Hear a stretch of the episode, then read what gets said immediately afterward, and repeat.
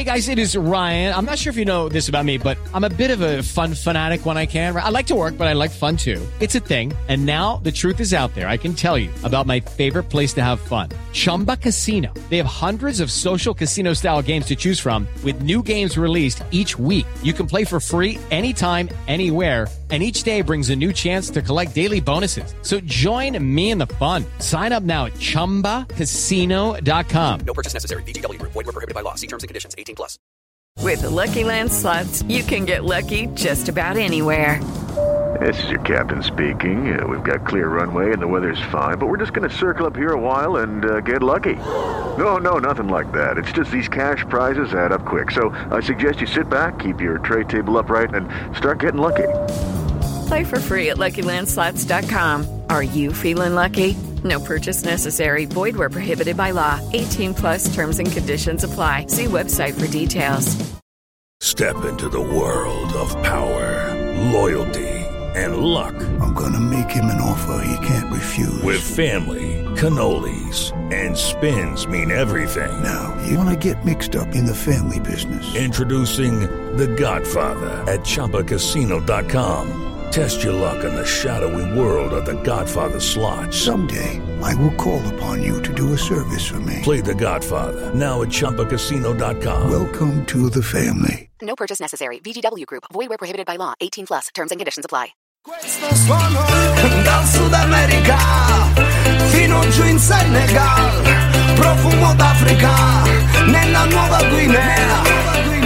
La sentirai in Albania, che assomiglia a casa mia. Riparte dal Belgio, arriva in Croazia, Slovacchia, Polonia e Romania.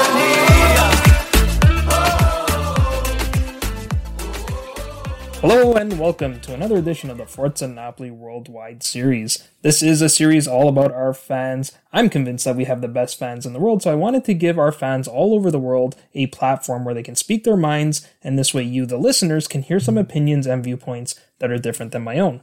I'm your host, Joe Fischetti. Thank you, as always, for listening. We're coming back home for today's episode. For those who don't know, I live in Toronto, Canada, as does today's guest. Today's guest is Vincenzo Bertillo. Vincenzo, welcome to Forza Napoli. Joe, thanks so much for having me on. It's a great honor, and uh, I'm humbled you asked me to be on. And, you know, we're neighbors, so hopefully down the road one day we can uh, do this in person. Absolutely, and maybe with a drink in hand as well. Uh, it's oh, no.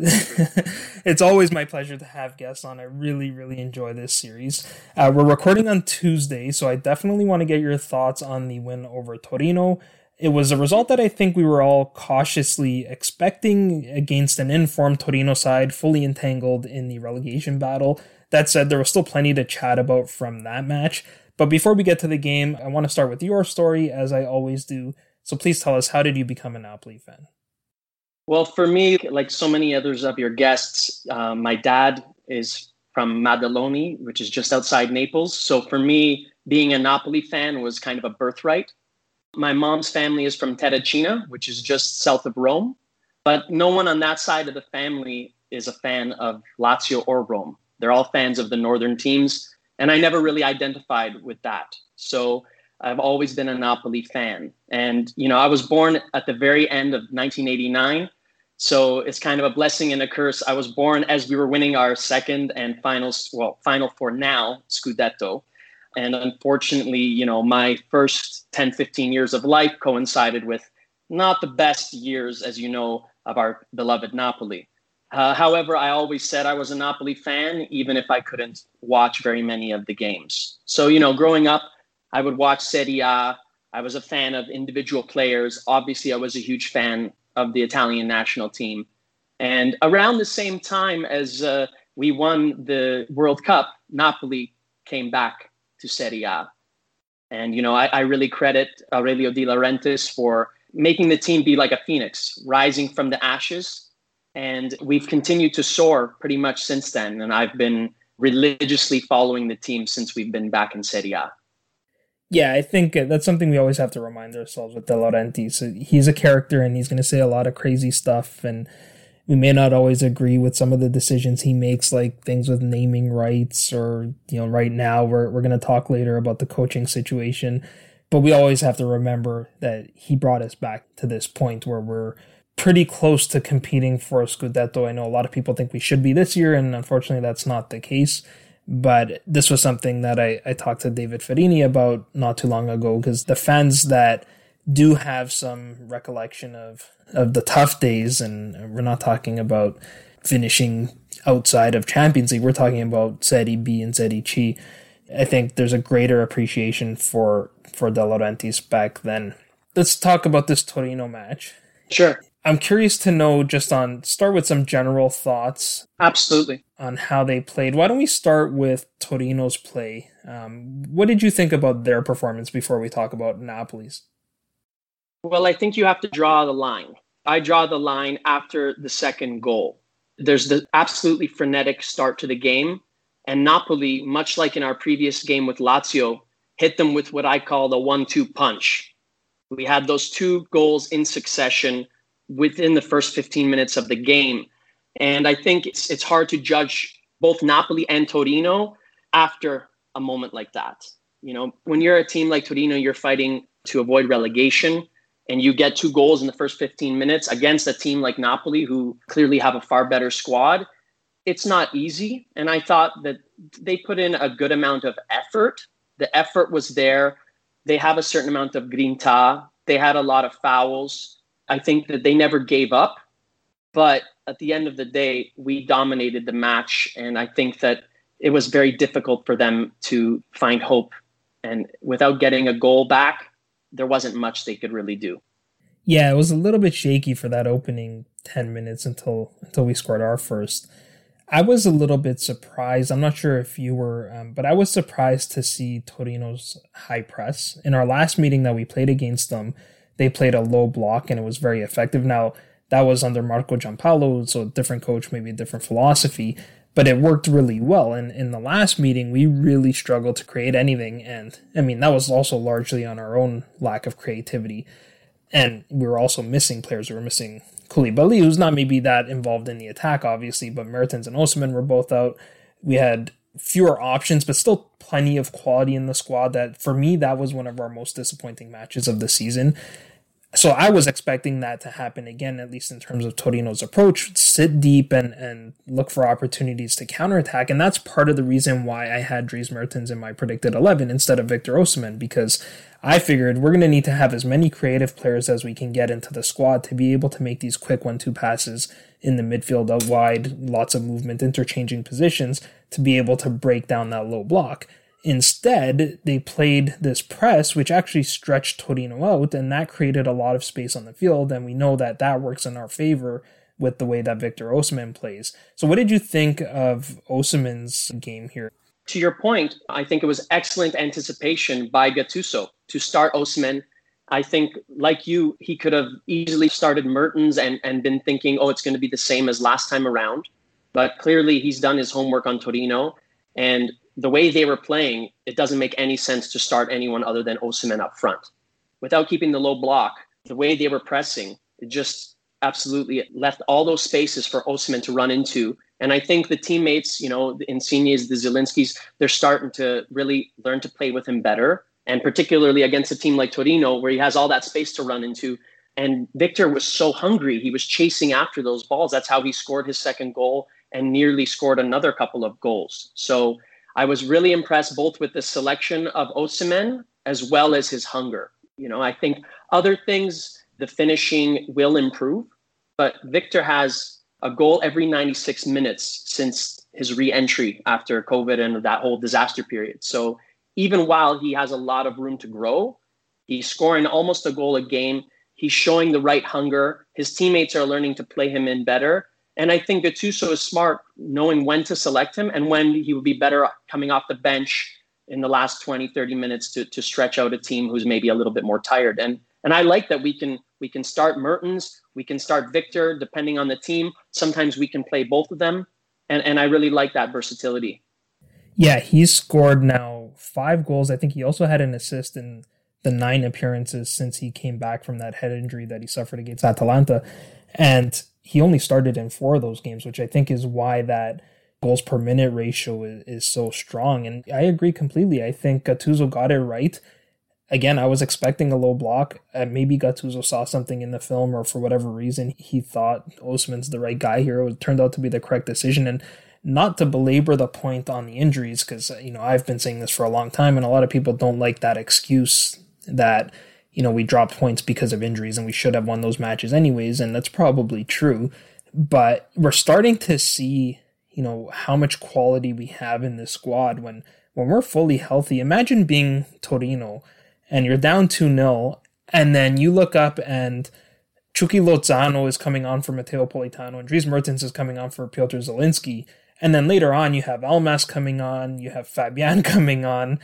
That's got to be demoralizing for a team like Torino, even for maybe some of the bigger clubs that, you know, there are not too many teams in this league that have the amount of quality on the bench that we do. And the other thing is, I think going back to your point about Gattuso getting it right, whether it's him or the players or whoever, we're finally starting to use Osimhen to his strengths. We used to use him with playing passes to his feet with his back to the goal and asking him to hold the ball up like we would expect from Petagna, But now what we're starting to see is we're playing the ball in front of him and letting him run onto it. And that's where he really excels because of that pace. And then also on your point about his hunger, the guy is working really hard and even though he may have gotten a little bit lucky on that goal to get credit for it because it was kind of cleared off his foot and in, he earned that chance by pressing, I think it was N'Koulou. I don't think N'Koulou realized how quick Osimhen is to close him down, and before you know it, he's being chased down. And I guess we kind of realized that maybe Osimhen's not as quick with the ball at his feet, and maybe, you know, if I want to split hairs and really get nitpicky, maybe he needs to push that ball further ahead of himself and let him run onto it more and, instead of taking as many touches and, and Bremer doesn't close him down so quickly. But he earned that goal, whether it was lucky or not. 100%. And another factor is he likes to put it onto his right foot. And so I think if he was to just go first time with his left, there wouldn't have been that extra bit of hesitation and allow the defender to get a little bit on it. But the bottom line is it still went in the net. I still give the goal, and I'm pretty sure they did give the goal to Victor, right? So it wasn't an own goal. And although that one you could have called lucky, he got a little unlucky with some other chances that he had later on. So I think it balances itself out. And the great thing I love about Victor is almost every time he gets the shot on target. Even if he's not looking or he's half stumbling, he'll shoot it on target. And with him, even if he shoots right at the goalie, his shots are so powerful. We saw against Pepe Reina in particular last week that even if the goalie's pretty much there, sometimes you can't stop those rockets. So he gets the shots on target. He's showing the right hunger. This guy's 22 years old. I myself am just now recovering from COVID, and I can barely do this podcast right now. can, can't imagine a player having all the misfortune that he had and we can get into this later on. But one of the themes and one of the things that I wanted to discuss with you, both as individuals with players and as a group, is the psychology. A lot of times, I think people overlook the mental game and the mental factors, both as a group and as a player. And to be a guy like Victor, coming from Ligue 1, he has that massive pressure with the amount we paid for him coming in, his age, and he had a lot of misfortune. You can say he's to blame for some of it, but the fact of the matter is, he's a very young guy. We all remember how it is to be 21, 22 years old. You're allowed to make mistakes, but he's showing the right attitude, the right hunger, and he has that, what I like to call like that immigrant mentality. This guy has fought for everything in his life, and he brings that attitude onto the pitch. And I think that really suits Napoli and Napolitans. And we feed off that energy. We, we want that grinta and that hunger.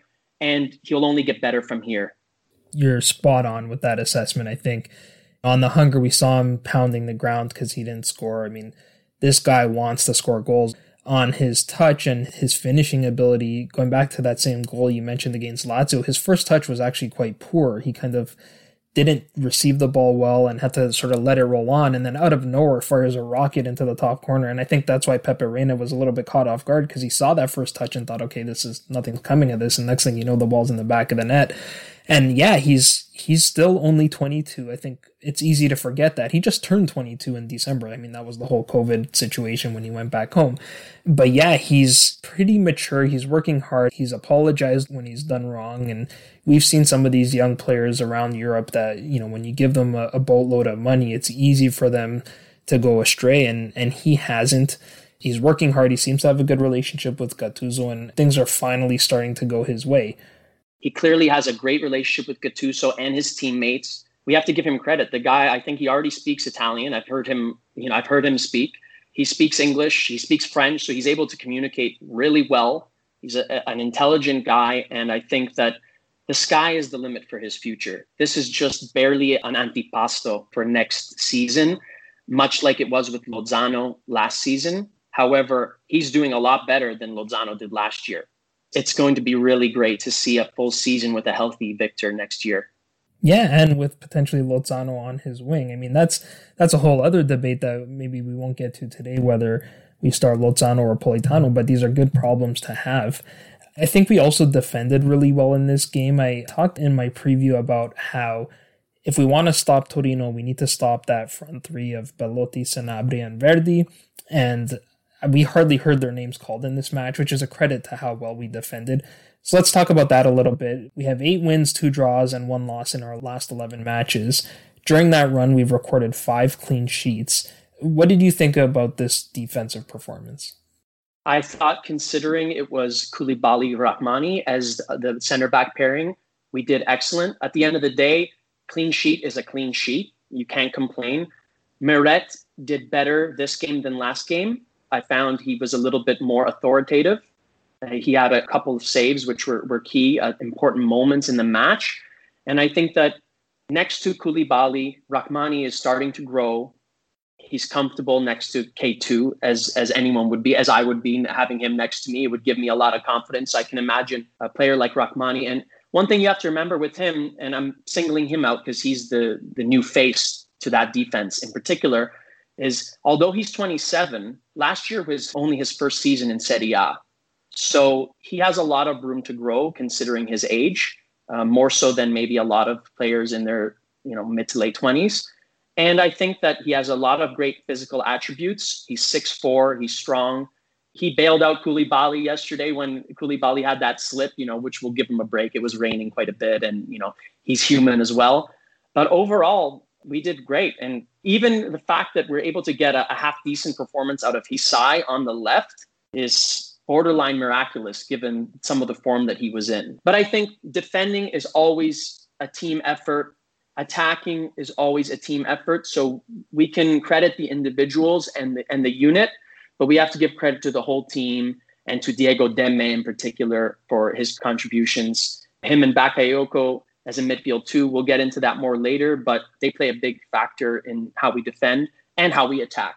You know, even Insigne, he was coming deep. He was dictating play. He, he wasn't maybe as uh, showy in the attack yesterday. He was better defending. He was coming back more so than Politano was, I think. And I think it's always a team effort. We have to give the entire team credit when we have a good defensive performance and also with attacking performance. Exactly. I think Gattuso's whole approach is those wingers need to come back and help at the back, and those fullbacks need to get forward and help in the attack. With Hysaj, at first I thought he struggled a little bit with the pace of Wilfried Singo. We've had some pretty tough matchups in the last three matches on that side. We had Achraf Hakimi for Inter, though Mario Rui started in that match. Then we had Manuel Lazzari for Lazio, and now Singo for Torino. So these are some really fast guys that he's had to defend. But I thought he was pretty solid at the back. He was also very involved in the attack, particularly on the counter attack. And he played some really nice long balls on the left wing after Eljif Elmas came off the bench. Likewise, I thought Di Lorenzo was pretty solid on the other side. I thought Koulibaly was going to be responsible for marking Andrea Belotti, but it looked to me like that was Rrahmani's job, and he did an excellent job of it. Belotti tends to drop into much deeper positions to retrieve the ball, which is partly why he's so difficult to defend because he gets in between those lines. And I noticed that Rrahmani would chase him, but not too far, and then if Belotti went too deep, he would leave him for the midfielders. You mentioned Bakayoko and Demme, and we will get to them. And then he would retreat back to his line, which I was really impressed with. Again, that maturity. He is 27, like you said, but he plays with a level of experience that you would expect for someone that's played a lot longer in Serie A, which is you know, uh, the defensive standards in Serie A are very high, right? He also drew the first yellow card on Mandragora. Lozano drew the second, so Mandragora is going to miss a, a, pretty important match for Torino. I think they play against Parma, who's one of those relegation teams that they're competing with, though Parma is pretty much already relegated. I think you could possibly make an argument, and people may not like to hear this, but you could make the argument that Koulibaly was actually our worst defender on the night, which is almost never the case, especially with our left back situation. And I'm not hating on Koulibaly. The guy is world class. He's my favorite player. But I think this was a bit of an off night for him. There was a play that you mentioned in the first half where he overcommitted on Belotti and then Rrahmani bailed him out by blocking the cross. He nearly gifted a chance to Torino in the second half, about midway through the half, but Bakayoko made a really nice sliding tackle to maintain possession of the ball. The only poor defensive play that I can really recall in this match was the play that Ansaldi had early in the second half, and that was something else that I mentioned in my preview that we need to be careful not to get caught on the counterattack, particularly when our fullbacks push forward. And that's what exactly what happened on that play. Di Lorenzo made the overlapping run with Politano. Politano conceded possession. He tried to make a claim for a foul, which I don't think was actually there. And then Ansaldi made a really nice move and he got Rrahmani and Koulibaly both to dive in. And that led to the shot that was stopped by Meret. And like you said, Meret had a good performance as well. Obviously, the keeper is a big part of, of your defense. And he wasn't terribly busy, but he made the saves that he needed to make. That one on Ansaldi was the best one on the night. He still has a little bit of work to do, specifically when he's coming out to collect the ball in the air. I find he hasn't been too convincing at that, but at the end of the day, we got the clean sheet, so you can't really ask for much more than that.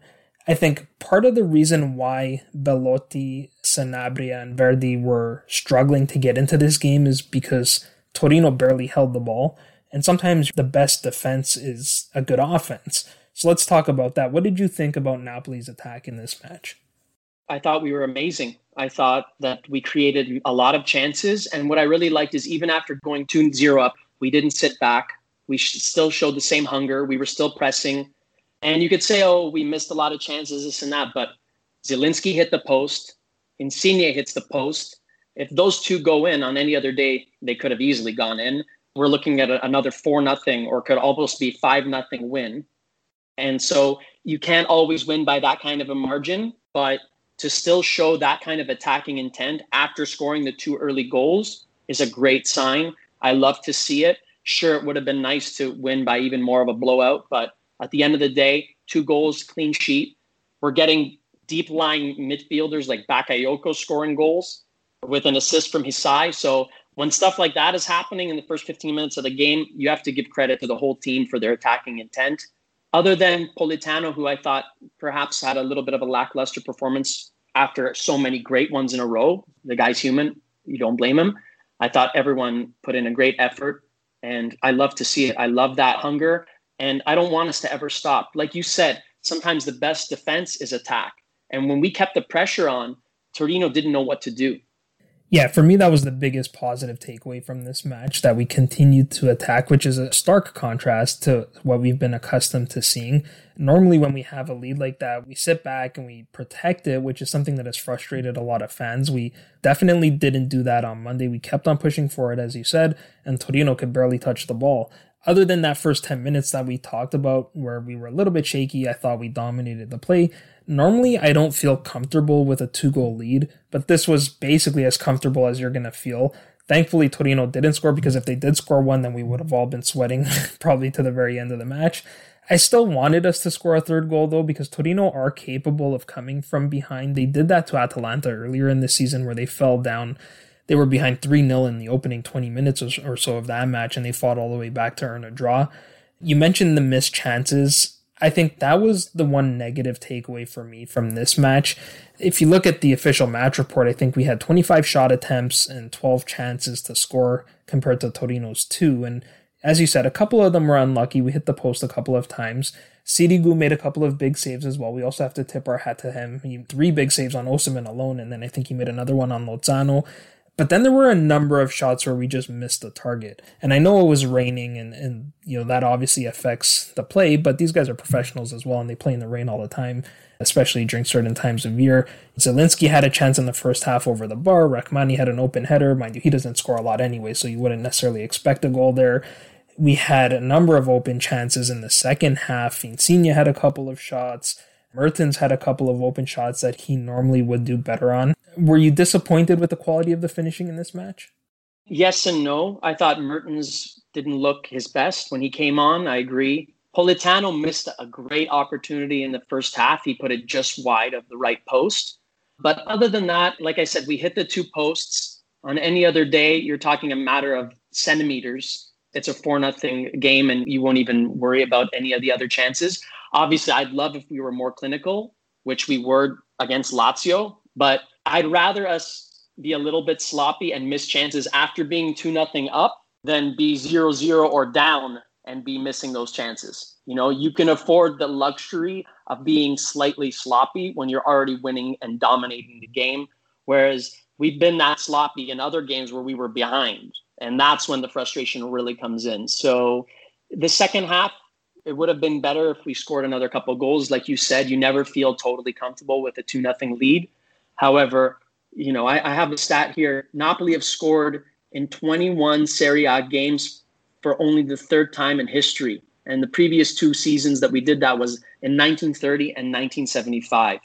And we've scored five plus goals three times, and only Bayern Munich and Barcelona this season have done more than that. So at the end of the day, we may have not been at our clinical best, especially in the second half the other day, but overall, I don't think we can complain.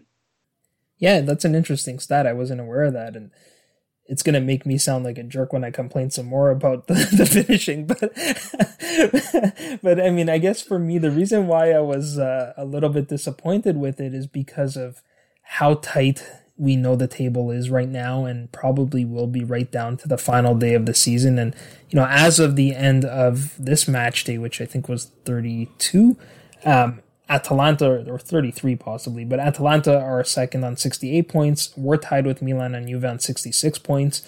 In the event of a three way tie, the tiebreak is head to head points between those three teams. And if they're still tied, then it would go to goal differential. Likewise, if we were to finish tied with Juventus on points on the season, because in the two meetings against each other, the aggregate score was 2 2, that means the next tiebreak in that tiebreak situation would also be goal differential. So for me, I I would have liked to have scored. I'm sure all of us would have liked to have scored more goals to increase that gap a little bit as as good as we've been offensively because I think possibly now only Atalanta have scored more goals than us. Maybe Inter, it's pretty close. But we only have one goal better than Juventus in terms of goal differential. And and that's because Juve has been a bit better than us in terms of uh, goals conceded. But hopefully it doesn't come down to that at all. It's we definitely have the the easier schedule, the easier run in to finish the season. So hopefully they drop some points and then we don't need to look at these tiebreakers at all. Let's move on to a couple of individual performances. We kind of touched on this already a little bit, but I thought our midfield was really impressive in this match. I want to start with Timo Bakayoko. He was in the starting lineup for the second consecutive match. The last match he was in the starting lineup because Demme was suspended. This match he came in at least because the reports were that Fabian Ruiz had some back pain, so he came in for this match. What did you think of Bakayoko's performance? He was great in the game against Torino and against Lazio. He had a great performance. I mean, if you look at those games just as individual games, he was great. But I think we have to bring in a, a little bit of a wider talk about Bakayoko to begin with. I think this might be a little bit of a hot take, but I think he's a little bit hard done by. I think people are a little bit too judgmental. And this comes back to this psychology aspect that I was talking about and the mental game. When you're a player who's on a one year loan contract, that plays in your mind a little bit. In particular, if you're brought in specifically because of the coach who's also on a contract which runs out at the end of the year. And because you're so tied together with that coach and the fate of the coach, and his position is up in question, that affects the way somebody plays. On top of that, I think if you look at it, Bakayoko, when he plays one game a week, has always performed well. It's when he plays every three days, physically, he just doesn't seem to be able to keep up with that pace. And the difference, unfortunately, with him between a good game and a bad game is quite stark. So I think now he's fresh. Gattuso, you know, we can have that discussion later, but we know he's going to be here till the end of the year. They have their blinders on, they have that tunnel vision. And I think that Bakayoko had a little bit of a point to prove. He had a little bit of a point to prove in these last couple games. He's been getting a lot of hate And just to have the confidence to go on that run and score that goal was truly incredible. I mean, it's not easy to do what he did. He had a bunch of Torino players around him, surrounding him, and he breaks away and does his thing and goes on that solo run and scores from not an easy angle. And that's not even really what we want from Bakayoko. We're not asking him to be a goal scorer. That's a bonus on top, but it just shows you that when he's confident and his head's in the right place and he's fairly fresh, he can be a great player. And I think if we're going to be going forward playing a 4-2-3-1 formation, then we have assuming these players don't leave. Demme, Fabian, Bakayoko, and then forget about Lobotka. And I don't think Zielinski or Elmas are best fit in that deep lying role. So I think we have three good players really for two positions. And I think in the summer, if we bring in one more good midfielder, then we have four excellent players, all with quite unique characteristics to play in those two positions. And Bakayoko is not very expensive, and it might be hard to get someone to be as good as him for cheaper. Look at Lobotka was 22 million, and the guy doesn't even get three minutes. Yeah, that's kind of my hot take, which is that I don't think Lobotka gets a fair shake because the guy barely gets to play, so how could he prove himself? But you make a good point. Bakayoko could potentially be that backup player. You don't want him in a starting role, but not playing every week, you know, maybe playing against the weaker clubs when we're playing in Champions League or Coppa Italia, something like that, or play him in the Coppa Italia in the earlier rounds he can be a useful player. I completely agree in terms of the rest. I think we have a couple of players like that. I consider Fabian to be one of those players that tends to do better once a week. Manolas is one of those players who tends to do better once a week. I agree he also had a good game against Lazio, which was not something I was expecting, especially going up against players like Luis Alberto and Sergei Milinkovic Savic. And not to discredit his performance in that match, but I did think to myself after the match that maybe we've set our expectations so low for him that we're just happy when he doesn't make mistakes. Then, you know, not even two minutes into this match, he concedes possession in a very dangerous area. And I immediately thought, okay, that Lazio game was maybe just a one off performance. And now we're back to the Bakayoko that played himself onto the bench. But then he goes on to have another really solid game. And you mentioned the goal. No one expected Bakayoko to score a goal, let alone one like that. As Patrick Hendricks said in the broadcast, Sirigu may have been rusty, but even if he was in form, I don't think he's making a save. You know, it was such a perfectly placed shot. And it wasn't just the goal that impressed us. It was like in the Lazio game, he was very solid at the back. And, you know, sometimes he can be a bit too casual on the ball, but at the same time, he's also a very calm presence and he looks very assured on the ball. We talked about that play he made earlier where he bailed out Koulibaly with that slide tackle. That could have easily been a counterattack and, and a goal for Torino that would have completely changed the complexion of the match. So it's great to see him playing well. We talked about Diego Demme as well. What did you think about his performance? Oh, not just this performance, but since he came in, he's been an absolute revelation for me. I think Napoli fans give him credit, but I think as a whole, Serie A fans and in all of Europe, he's an underrated player, highly underrated. We brought him in for 12 million. He was the captain of RB Leipzig, who's doing very well. They play total football, modern football, and he left. And Gattuso, give him credit, requested Demme. And since he's come in, he's only proven himself more and more with every time he plays for me. I just fall more and more in love with him. He has so much energy. He recovers the ball. He's all over the field. He defends. He fights. He starts attacking plays. And to me, he is the epitome of a modern midfielder. He plays that total football where if somebody takes his position, he goes in their position. You know, and he does it naturally. So as soon as you have them in your team, it becomes a dynamic team. It becomes a modern team. And with Demme, you can play defensive football, you can play attacking. He's very versatile. And I think we're not the same team when he's not in the starting 11. I think he's one of those nailed on guys. If he's healthy, he needs to be starting. And then it's whoever you want to pair him with. Obviously, right now, him and Fabian have to be the first choice. And they complement each other well. But we saw yesterday, even with Bakayoko, Demme and Bakayoko also combined very well. So he, Demme is the glue. I think you could put him next to someone with different attributes, whether it be Bakayoko, Fabian, even Zielinski in the deep role sometimes. And I think because of his versatility and because of his well-roundedness and his hunger, I think other than a couple of bad performances, he's been remarkably consistent and only getting better and better the more he melds with the team. Yeah, and he almost got excluded in a way because Gattuso had requested Bakayoko. He started the season well, and Fabian has to play in that other role in the midfield. So Demme was sort of the odd man out, and he wasn't playing a whole lot. He only got to play really when Fabian started missing some games, and then when Bakayoko sort of fell out of form, Demme came back in. And you're right, he's been very consistent. I thought he was excellent yesterday as well. Interestingly, I, even though Bakayoko quote unquote replaced Fabian on, on the team sheet, really what happened there was Bakayoko played in Demme's role and Demme covered for Fabian and played in more of that box to box midfielder role. And, and you talk about his flexibility and his ability to play in different positions. That's it right there. He's a guy that we normally rely on to be a holding midfielder but he can also distribute the ball. He was doing that really well yesterday. I think had we scored more goals, he probably would have been the guy that assisted on them because he was setting everybody up, or if not getting the assist, he was the guy that played the pass before the pass. I think he was the one that fed Osimhen on all three of those shots that Sirigu stopped. He, he played a, a nice long ball for Insigne on a play where Insigne probably should have squared the ball and elected to shoot.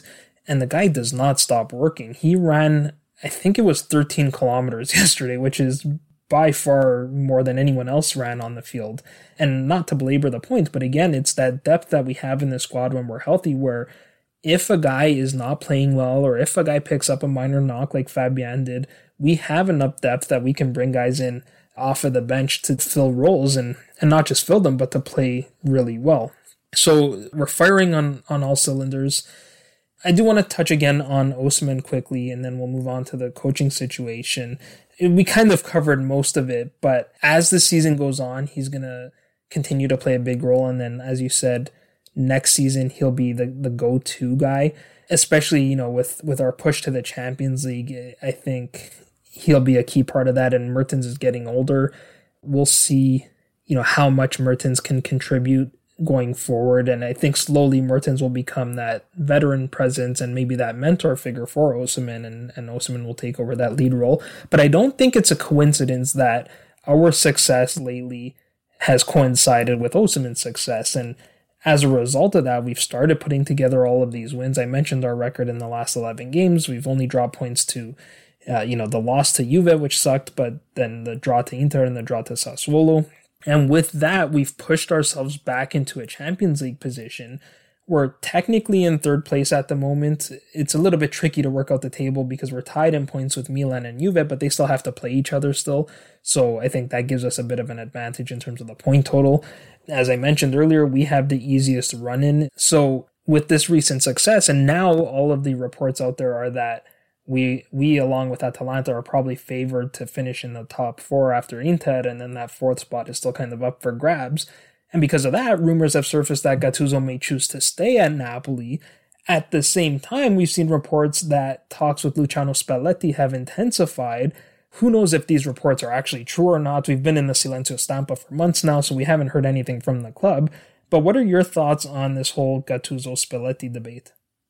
Okay, well, on the Gattuso Spalletti debate, I think we have to look at everything from a global standpoint. Okay, and what I mean by that is let's not have a narrow view or have recency bias and try and look at things a little bit objectively. Put yourself in maybe ADL's shoes and, and, and, and look at it this way. I don't want to jinx it like all Napoli fans and all Napolitans. I'm very superstitious. So, regarding the whole top four, Milan, Juve, I have my thoughts on where we're going to finish. And I think that other than Inter and Atalanta, everything is open. I think those are the only two who are guaranteed top four. And I think the other two spots are there to be fought for. However, if Gattuso delivers us top four, you know, if I would have told you at the beginning of the season that we would get top four, you would probably have taken it. Okay. Or, or most fans, right? As I mentioned earlier, that stat we have scored in 21 Serie A games for only the third time in our history. We've scored the five plus goals. So we're we're we're not just playing the stereotypical Gattuso football that people think, oh, he only counterattacks, he only defends. There are times when we played more in that style, and there's times where we scored five goals. So he's got a pretty versatile way of approaching the game. I think that Gattuso's hungry. I think that his best days are ahead of him in his career. Okay. And I think that he wants trophies and he's fighting for trophies and he wants to prove something with his career. Spalletti, on the other hand, has been sitting making money. He's had a pretty good career, but I feel like he's past his prime as a coach. I think Gattuso's best days as a coach are ahead of him, and Spalletti's best days as a coach are behind him. And I think that if you look at Spalletti's career from his early days with Roma, where I would say he was more on the cutting edge when he was inventing the false nine with Totti, then you draw the line. He goes to Zenit. Okay, he wins trophies with Zenit. But since coming back, he did fairly well at Rome and even maybe not even so fairly well with Inter. We can get into that. But I think that he's someone who, for five times the money that Gattuso's getting paid, is not going to win the, his first Scudetto in history, likely. He'll likely get us a top four position. And he plays the 4 2 3 1. So you're bringing in someone for more money to play the same formation he has a big name and he's done well in his career, but I think his best days are behind him. He doesn't strike me as having the hunger that Gattuso has. I mean, can you picture Gattuso taking years off, getting paid from whatever club lays him off? That would never happen. Even if even if it was a hundred million, you feel Gattuso's so hungry, he would throw the money away and say, "I want to just fight." And I also think there's something to be said for. I, I spoke earlier about psychology and about group psychology and group mentality. And clearly, this group has shown they love Gattuso. They fight for Gattuso. And Gattuso, for me, is the type of leader. You know, I'm I'm I'm a director myself in film, and I try and look and be inspired by other leaders in other categories, such as in football. And Gattuso, for me, is the type of leader everyone respects because he tells you to your face. And if he has a problem with you, whether you're worth 80 million or you're worth nothing, he will treat you the same way and he'll send you to the stands or he'll kick you out of training. But then the next day, all is forgotten. He doesn't hold grudges. And if you just look at this, Insigne, what was his biggest criticism up until now? He wasn't a good captain. He wasn't a good leader. He lacked consistency. Gattuso has brought out the real Southern Green Grinta, the real Napolitan leadership that we all knew Insigne had in him, Gattuso has brought it out. Then you look at Lozano. Talk about a flop under Ancelotti. This guy looked like you, you would just send him to Serie B. He was so bad last season at times and totally looked lost. And Gattuso, we know, specifically said, You're too weak. You didn't learn Italian yet. Go home, study, strengthen up, then you come back. And he's taken Lozano from a flop to one of the best wingers in Serie A. Likewise with Politano, who even when he came in, I was a little bit, you know, is this the guy who's going to replace Callejon? Okay, Callejon was past it at that point, but is this guy really going to fill those shoes? And he's done amazingly well with Gattuso. Zielinski, Gattuso invented Zielinski as the number 10. Zielinski has, I think, nine goals, 10 assists, or well, he's got double figures, I think, in goals and assists for the first time in his career. You have to give credit to Gattuso. Zielinski himself didn't believe in himself playing as a trequartista at the beginning. He was nervous. He was more comfortable on the left, but he's flourished. He's got better numbers than any other number 10, I think, in Serie A right now. People want De Paul to come to Napoli. Zielinski has better numbers than De Paul. You know, Victor, he said part of the reason he signed for Napoli was because Gattuso showed such faith in him. And Demme, Gattuso requested Demme. So I think that Gattuso has such a good hold on the team. If you look, he's responsible for all those players individually getting better. And of course, like everyone else, when we were going through that the dark ages at that really terrible period, there was a time where I will admit I even lost faith in Gattuso at one point. I was considering, you know, just put Tommy Starace as the as the interim manager feed everyone uh, three cups of espresso before the game and and hope for the best because that's how dire it seemed at one point. But you have to look at not just the injuries and the bad luck, but the timing. We had both Mertens and Osimhen out at the same time. We had both Koulibaly and Manolas out at the same time. It's not like we had one of them out at once, and we really had so many key players out at the same time, and their backup out at the same time, and we were playing every three days. So if we're able to rebound from that dark period to get into the form we're in now, he delivers us the top four spot. I don't see why taking the chance, you know, the grass is always greener on the other side. Gattuso, the players love him. Let's say he gets us third place, okay? Can you imagine you're a player, you fought for this coach, he gets you third place. Now he leaves. Now there's a hole in your heart and in the locker room.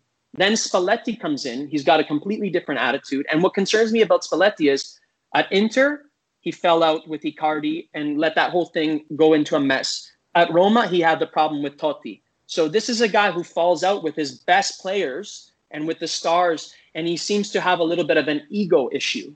And with Gattuso, you're never going to have that. You know, also, just look at the re- most recent sample size we have. I have here the statistic. Spalletti's win percentage at Inter, 90 games, 50%. Gattuso at Napoli, 76 games, so not a, a far off tally, and he has 56% win percentage, even including that terrible period. And don't forget, Spalletti's time at, at Inter specifically, you know, they had a great first half of the season, and then they had a terrible second half of the season. And he wasn't really able to take them out of that dark period. So even though he's not entirely to blame for the Icardi Wanda situation, it comes back to group psychology.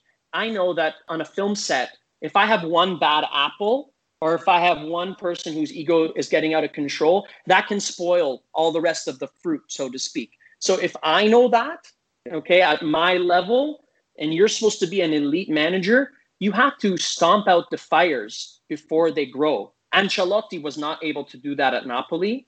And I'm concerned that if Ancelotti wasn't able to do that, someone else uh, you know, like Spalletti may not be able to do that as well. We could potentially have a, a, situation where we get rid of Gattuso, the fan base is all hyped up for Spalletti, and then we realize he plays even worse football, same formation. He's never won a trophy. Gattuso won us the Coppa Italia, and Gattuso is more hungry to win a Scudetto with Napoli than I think Spalletti will be.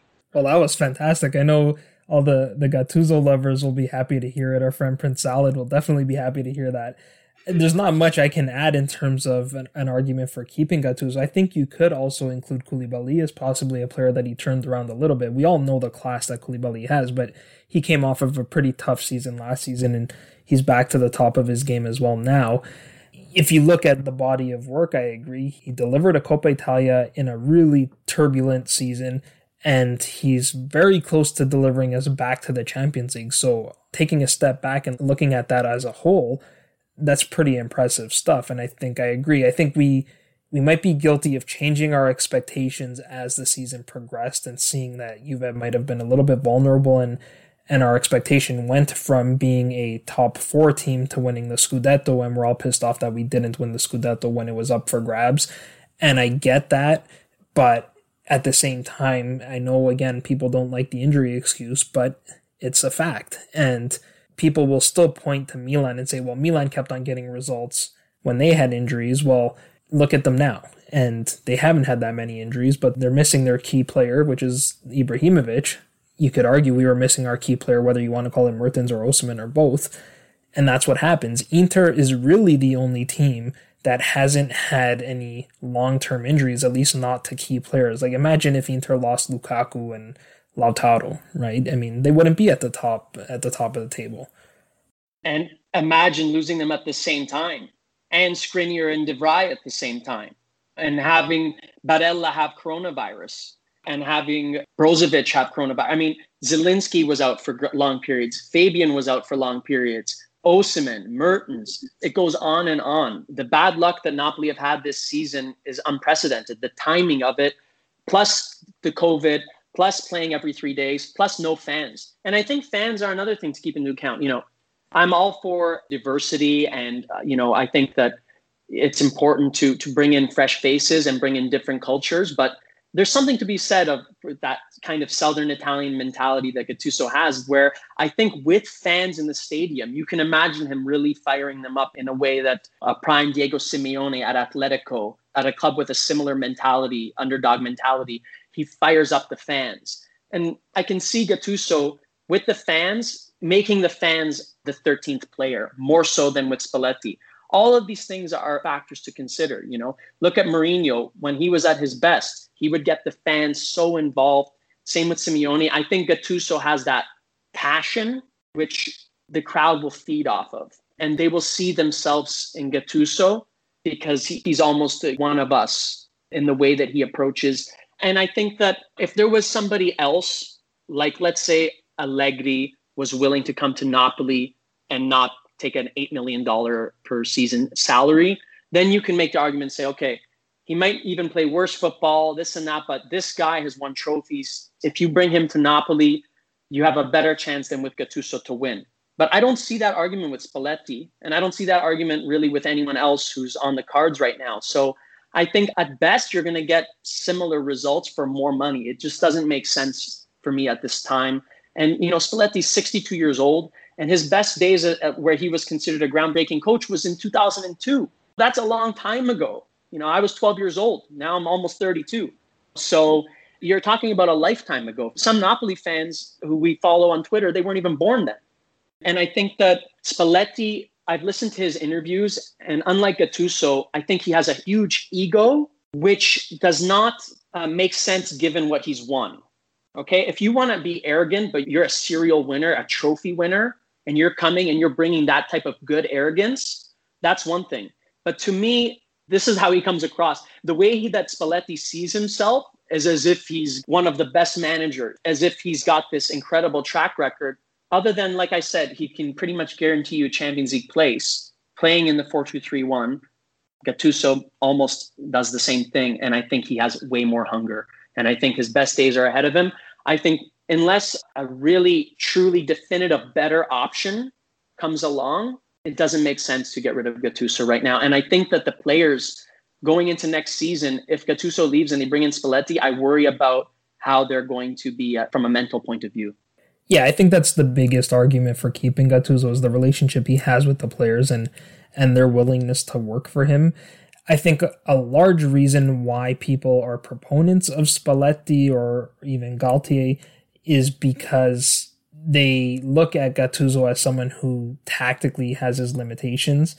And then you look to the market and see who's out there, and those are kind of the biggest names available, other than Allegri, as you said, who I don't believe is going to be coming. I think he just costs too much. And yeah, he would want to play in the Champions League, but I think he's far more likely to do that for Juventus than he would for Napoli at the end of the day, all you want to do is win, and I would gladly accept, a, you know, a pragmatic approach if it meant winning trophies any day of the week, and Gattuso can do that too. But that's another thing that Patrick Hendrick mentioned on on the broadcast on Monday was that Gattuso has returned entertaining football to Napoli. People may not recognize it all the time, or they might give all the credit to the players. But as you said, we're scoring goals at a, a pretty torrent pace, and playing entertaining football. Again, that's not really what matters. What matters is results, but those are coming as well. So we'll see. It'll be interesting. And another thing is, along with all the goals we've scored and and the entertainment factor, which, like you said, it's not the number one most important thing, but it's relevant to a certain degree. Under Gattuso, more so than under Ancelotti, more so than under Sarri, more so than under Benitez, and more so perhaps even than under Mazzarri, we can hold on to a lead and we can be defensive if we have to, and we can win an ugly game, which Napoli, since I've been following the team, have never been able. And, and you remember Sarri always said, we have to play this amazing football, otherwise we can't win. We have to be perfect, otherwise we can't win. And with Gattuso, he's shown that yes, we can score five goals a game, but also if we have to have a tactical chess match like we had against Inter, or if we go up one goal and we're against a team who outmatches us perhaps. You know you have to play the art of war. And sometimes the art of war means you have to sit back and defend and hit them on the counter. Then we can do that. And i like that versatility. Now look is gattuso perfect? No. Has he made mistakes? Yes. But he's 43 years old. And a lot of people say oh we're we, we don't we can't afford to have a coach grow with us right? And i understand that point of view. But gattuso at 43 he's not like pirlo Pirlo is a coach you're bringing in to totally develop. The guy is starting from scratch. For Gattuso's age, he's actually very experienced. He's coached in the lower leagues. He's coached in Switzerland. He's coached in Greece. He's coached the youth teams. He coached Milan, and he did an underrated job, in my opinion, at Milan. And now, likewise with Napoli. So he's growing, he's learning. And I think that, like I said, his best days are ahead of him. Spalletti's best days are behind him. You're telling me that now, at 62 years of age, Spalletti, after not being able to win a trophy with Inter or Roma, other than at Zenit, where it's a one team league essentially, I mean, you think he's going to come in and he's going to do more than Gattuso has done? He's going to deliver a Coppa Italia and a Champions League spot and, and have some of the best goal scoring statistics in Europe? I don't think so. I think that people are too clouded by that one negative period we had. And you have to put it in the context, like you said, look at Milan now. They're flopping. We were facing good teams every three days. It was a confluence of things. And and I think that had that not happened, we really could have fought for the Scudetto this year. So next season, if fans are able to come back, because let's face it, Napoli are never going to win the Scudetto without the fans in the stadium. That gives us the edge over any other team. Like you said at the beginning of this podcast, we have some of the best fans in the world. Okay. We look at the fraternity that we have on Twitter. You know, I'm late to the Twitter game because I always told myself, don't get involved, be self disciplined. It's going to distract you. But what a great fraternity. These are brothers and sisters who I found. We all have a passion, and Napoli fans are known worldwide. Listen to the San Paolo or the Maradona now during the Champions League games, and you hear us. We have the loudest fans. Likewise, Liverpool at Anfield is a similar vibe, I would say. And Liverpool at Anfield with their fans in the stadium can beat anyone. And I feel the same way about Napoli. So I think with the fans back, with COVID, maybe not totally in the past, but I think we've got a probably a far better handle on it. I think that the sky is the limit. I think we should keep Gattuso. I think Galtier is an intriguing option, and if he wins the league with Lille this year, that's an incredible accomplishment. But anytime you're bringing in somebody who's never coached in Serie A, you're taking a risk. And and like I said, that saying of the grass is always greener on the other side. If we finish third, it's really hard for me to to understand taking the chance and bringing in a coach who's only coached in Ligue 1, in his whole career. Yes, we know he has the the good relationship with Victor, but so does Gattuso. And does Galtier even speak Italian? I mean, I, I know he did play, I think, for a few months in the Italian league at some point, but there's an adjustment to be made. And we've seen even people like Benitez, who had very little experience in Serie A. Okay, he had a disastrous period with Inter, but for the most part, he made his name in England and in Spain. And it's different. And look at all the best teams in Italy. They all have Italian coaches right now. So the Galtier argument, I almost would more rather that than Spalletti. But I still think that if Gattuso gets us top four, I don't really see uh, from an objective point of view how he guarantees you uh, better results. I tend to agree, uh, and it's not hate against Liga. I agree. It's a different environment, different language, all of those changes. And the other thing is what a lot of people don't realize is, and we talked about the brand of football and whether that's relevant or not Galtier's style is very much a Simeone style of sit back and, and attack on the counter, which does work well with Osimhen and his pace, but I don't know necessarily that that's what the larger fan base wants.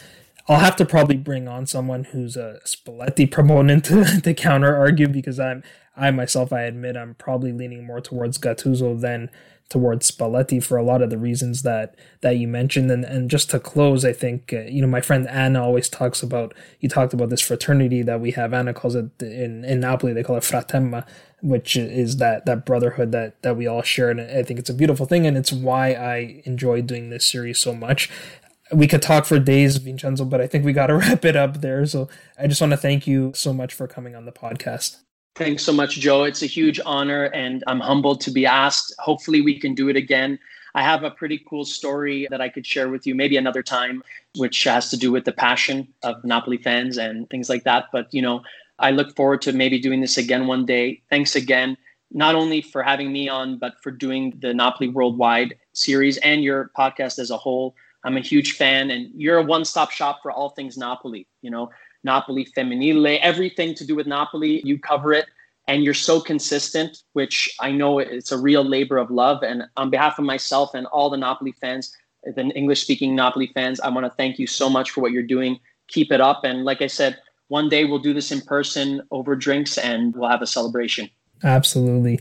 You can find Vincenzo on Twitter at Vinbertillo You can find me on Twitter at Joe underscore Fischetti5, or you can find the podcast on Twitter, Instagram, and Facebook at Forza Napoli Pod. I'll be back with my regular episode later in the week to get caught up on the Primavera and the other games in Serie A. We'll also preview our next game, which is against Cagliari, who are another team that are fighting for survival. But until then, I'm Joe Fischetti. Forza Napoli sempre. Tutto il mondo è casa mia, è casa mia.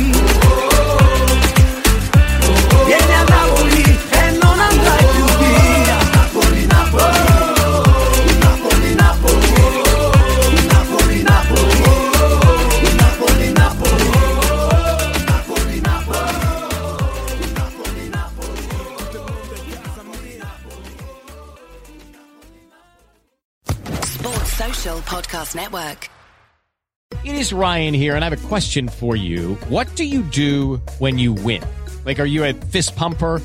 A woohooer, a hand clapper, a high fiver. I kind of like the high five, but if you want to hone in on those winning moves, check out Chumba Casino. At ChumbaCasino.com, choose from hundreds of social casino style games for your chance to redeem serious cash prizes. There are new game releases weekly, plus free daily bonuses. So don't wait. Start having the most fun ever at ChumbaCasino.com. No purchase necessary. Group. Void were prohibited by law. See terms and conditions. 18 plus.